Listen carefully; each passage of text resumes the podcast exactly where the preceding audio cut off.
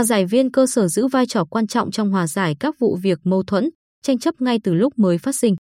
Khi đề án nâng cao năng lực đội ngũ hòa giải viên ở cơ sở giai đoạn 2019-2022 trên địa bàn tỉnh được triển khai, công tác này càng đạt nhiều hiệu quả thiết thực. Hòa giải ở cơ sở là việc hòa giải viên hướng dẫn, giúp đỡ các bên có mâu thuẫn, tranh chấp đạt được thỏa thuận, tự nguyện giải quyết vụ việc.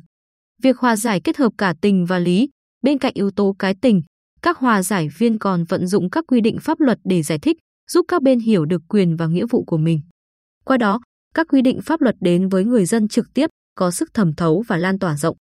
Thực hiện đề án nâng cao năng lực đội ngũ hòa giải viên ở cơ sở giai đoạn 2019-2022 trên địa bàn tỉnh. Thời gian qua, Sở Tư pháp tổ chức nhiều lớp tập huấn kiến thức pháp luật và nghiệp vụ hòa giải ở cơ sở.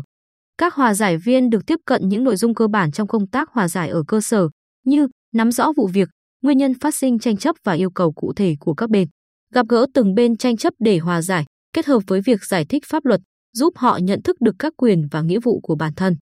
Các hòa giải viên còn tham gia phân tích, xử lý những tình huống pháp luật do báo cáo viên đưa ra tại lớp tập huấn. Đồng thời, trao đổi các vấn đề liên quan đến kỹ năng, nghiệp vụ trong hoạt động hòa giải ở cơ sở thông qua những tiểu phẩm do chính hòa giải viên giàn dựng, biểu diễn.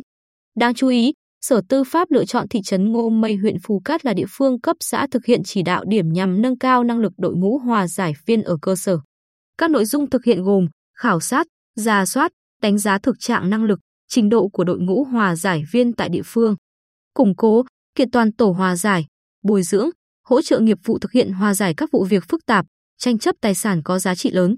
Ông Phạm Dân, Phó Giám đốc Sở Tư pháp, nhìn nhận đến tháng 10 năm 2022, các nhiệm vụ của đề án nâng cao năng lực đội ngũ hòa giải viên ở cơ sở giai đoạn 2019-2022 trên địa bàn tỉnh được triển khai thực hiện theo đúng kế hoạch, mục tiêu đề ra.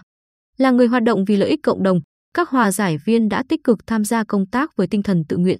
Đội ngũ này còn chủ động tìm kiếm phương hướng, cách thức hóa giải mâu thuẫn, tranh chấp giữa các bên nhanh nhất và đảm bảo theo đúng quy định của pháp luật. Ông Dân cho hay, có những vụ việc nếu không được hòa giải kịp thời sẽ dồn nén lâu ngày, đến khi bùng phát trở nên nghiêm trọng. Hòa giải viên cơ sở có điều kiện phát hiện sớm và nắm bắt được nội dung mâu thuẫn, tranh chấp tại địa bàn dân cư. Từ đó, kịp thời hóa giải ngay khi vụ việc vừa phát sinh, tránh tiến triển theo chiều hướng xấu, góp phần củng cố tinh thần đoàn kết trong nội bộ dân cư. Theo Ủy ban Nhân dân tỉnh, thời gian tới, các địa phương cần phát huy vai trò, trách nhiệm của đội ngũ cán bộ, công chức tham gia công tác hòa giải ở cơ sở để tiếp tục nâng cao chất lượng, hiệu quả công tác này. Thường xuyên củng cố, kiện toàn tổ chức và hoạt động của tổ hòa giải, hòa giải viên, bảo đảm trình tự, đúng quy định pháp luật. Ngoài ra, lồng ghép việc thực hiện công tác hòa giải ở cơ sở với các phong trào dân vận khéo, toàn dân đoàn kết xây dựng đời sống văn hóa, xây dựng nông thôn mới, đô thị văn minh, thực hiện quy chế dân chủ ở cơ sở.